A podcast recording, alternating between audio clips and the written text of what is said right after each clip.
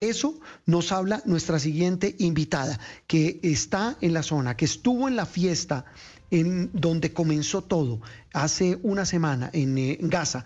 Ella, Laura Malo, una colombiana en Israel, sobrevivió al ataque de Hamas en esa fiesta, se salvó, sus amigos no tuvieron la misma suerte, habló con nuestros colegas y compañeros de Caracol ahora y este testimonio hoy lo reeditamos como uno de esos testimonios del horror de una guerra sin sentido. En realidad la gente empezó a evacuarse a sí misma cuando empezaron a escuchar los disparos, cuando empezaron a entender toda la situación, que es algo muy difícil de entender en cuestión de segundos cuando no tienes tiempo.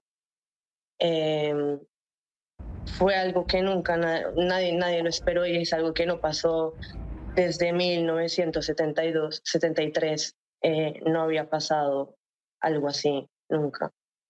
Laura, ¿cuánto tiempo usted permaneció desaparecida? Eh, casi 16 horas. 16 horas. Coménteme, ¿qué hizo en esas 16 horas? Estuve con mi amigo, estuvimos acostados totalmente en el piso todo el tiempo, sin agua, sin comida, em, con mucho, mucho, mucho miedo. Em, como repito, el lugar ya estaba bajo el mando de, los, de los eh, terroristas. No había ejército nuestro, no había policías, estábamos él y yo solos con Dios.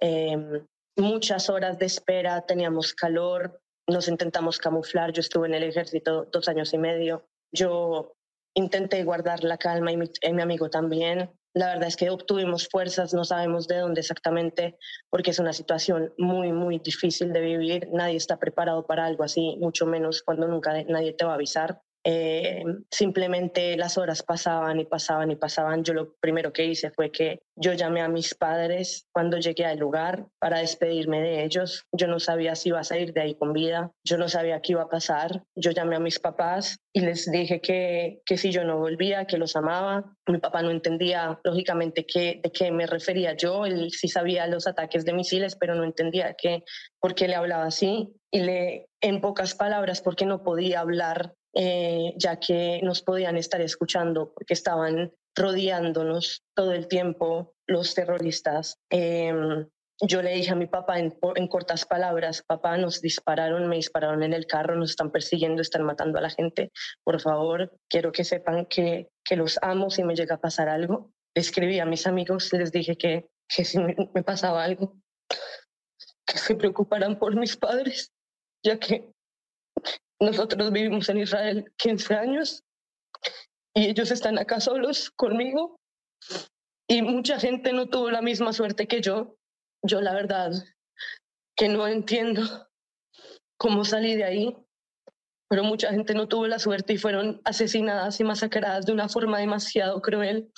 Y no solo termina en la, en la, en la fiesta, entraron a pueblos sacaron a la gente de sus casas, les quemaron las casas, decapitaron a 40 bebés cruelmente, mataron a padres al frente de sus hijos, grabaron a una, a una señora mayor desde su teléfono y le mandaron el video a sus familiares de cómo la asesinaban.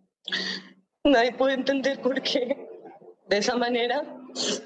Y ya van más de 1.200 asesinados cruelmente, familias rotas, un país entero, las bombas, una, es algo que, que no entendemos porque nosotros como civiles, como gente inocente, que estábamos desarmados, porque recibimos eso, porque nos pasó todo eso. Sí. Laura, eh, usted pues estaba con su, con su amigo israelí. ¿Usted fue con más amigos a esa fiesta electrónica? Sí, éramos un grupo de amigos. Éramos un grupo de amigos, cuatro de ellos murieron eh, muchos desaparecidos, muchos secuestrados, mucha gente que todavía no saben qué es de ellos, si están por ahí tirados, desemparados, solos, sin comida, sin agua, si están asesinados, si los raptaron, se llevaron a chicas, las violaron y las mataron y todo lo graban, todo lo graban para herir a, a los familiares. No hay palabras para describir esto. Sí, por supuesto. Eh, entendemos eh, perfectamente el, pues el momento que usted está, que usted está viviendo y por supuesto respetamos ese, ese, ese shock y ese impacto en el que usted me imagino se encuentra después de lo, de lo, que, de lo que vivió en esa, en esa fiesta electrónica. Laura, eh, usted me dice, yo, yo estaba con un amigo israelí en el carro. cuando se da el ataque, usted eh, ¿ustedes se separaron? ¿El grupo se empezó a separar? ¿Usted trató de buscarlos a ellos? ¿O cómo fue ese momento para después pues tratar de, tener una... O, huir todos en grupo? ¿Qué fue lo que pasó ahí? Todos vivimos en diferentes ciudades. entonces, logísticamente nos dividimos por, por irnos juntos según quién vive cerca del otro. El amigo que estaba conmigo él recién había llegado hace 10 minutos a la fiesta. O sea que gracias a Dios él llegó ahí, su propósito fue estar ahí conmigo, porque él llegó en 10 minutos, empezó todo. Y fue cuando eh, él y yo decidimos quedarnos juntos.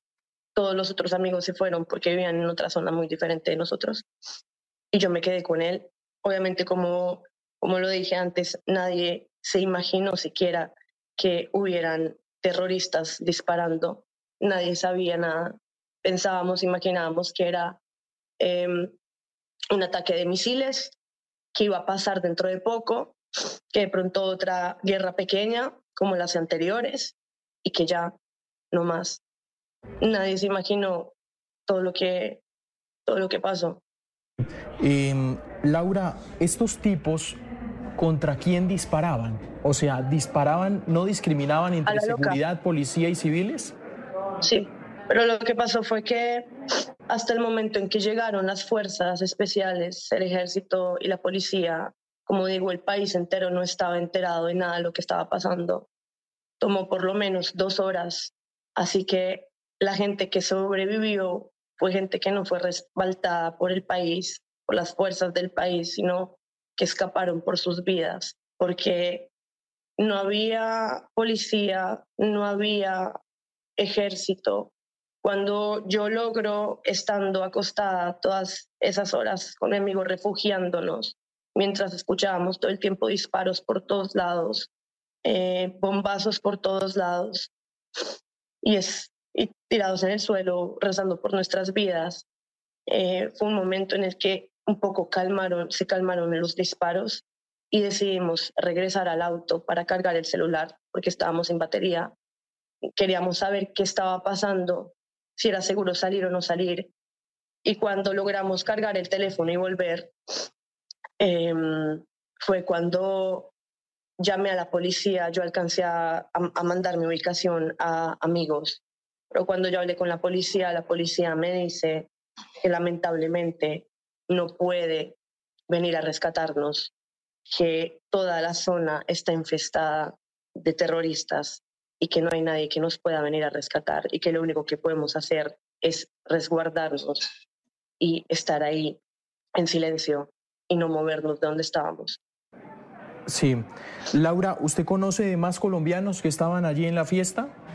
No, eh, pero sí sé de una muy buena amiga mía colombiana que secuestraron a su esposo, el Cana. Eh, no se sabe aún qué hay de él. Eh, hay videos de él que está secuestrado y herido, pero no se sabe nada más. Imagino que me está hablando de Rebeca González. Rebeca, sí, una muy buena amiga mía. ¿El esposo era de la logística? Sí. Ok. Eh, muy bien, eh, Laura, pues de verdad que muy, muy impactante el, testimonio que nos está, que nos está dando acá. Em, me imagino que después de esas 15 horas es que usted encuentra a ese policía que usted me comenta. El ejército nos rescató. Llegó una unidad especial eh, a rescatarnos. Eh, todo el mundo movió sus piezas, todo el mundo publicó nuestras fotos todo el mundo hizo lo posible y gracias a Dios que llegaron por nosotros a rescatarnos de ahí. Yo no podía creer que eso era verdad.